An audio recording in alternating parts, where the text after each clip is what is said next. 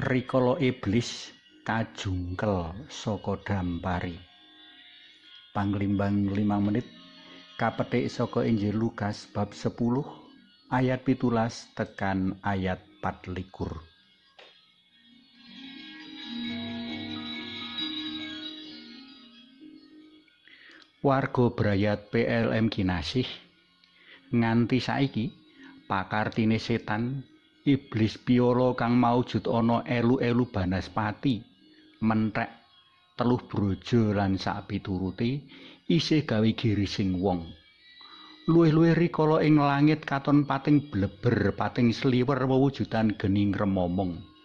Wong padha guneman gek sapa kurban-kurban sak banjuri kudu diakoni menawa tumeka saiki kekuatan panguwasa-panguwasa langit kayata iblis saandane isih rinasa kuat.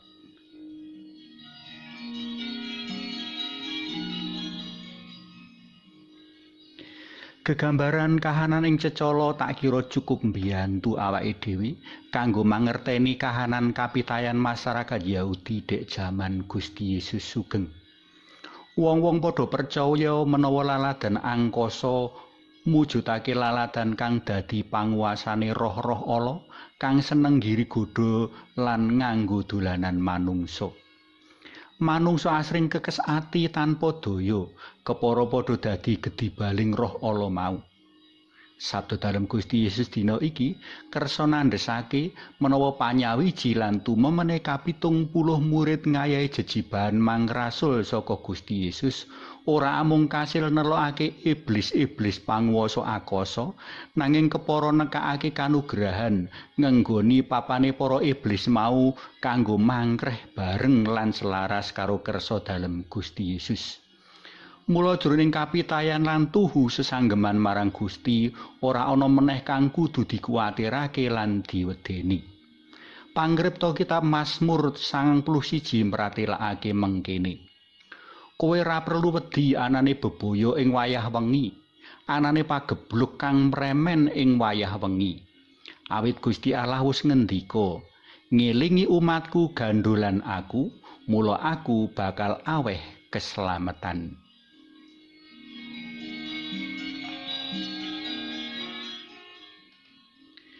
Para sutresna PLM kinasih marake kapitung puluh murid atur asil mangrasuli ngelingake jejiban dasar kita minangka wong katolik rikala nampa sakramen baptis lan kasantosan awake dhewe wis saguh dadi utusan-utusan dalam Gusti Yesus martakake kabar kabungan Waktu iku Gusti Yesus ngrumentahake yang roh suci piyambak minangka gebengan.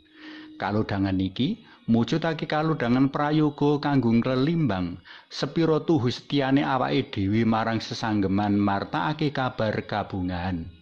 Jur kaya ngopo asile? Aja-aja salebar nampa sakramen baptis lan kasantosan awake dhewe bali turu angkrem meneng utawa malah kagubel kamigilan ing rasa kuwatir marang maneka warna bebaya kang nekakake kasangsaran lan kadiwasan.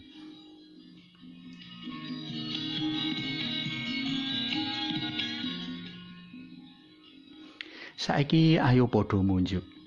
Kunjuk ngasmo dalem yang Rama so yang Putra tuwin yang Roh Suci. Amin. Gusti Yesus kawula pisusungaken sedaya asil mangrasul kawula sadangunipun nyawiji wonten pasamuan dalem.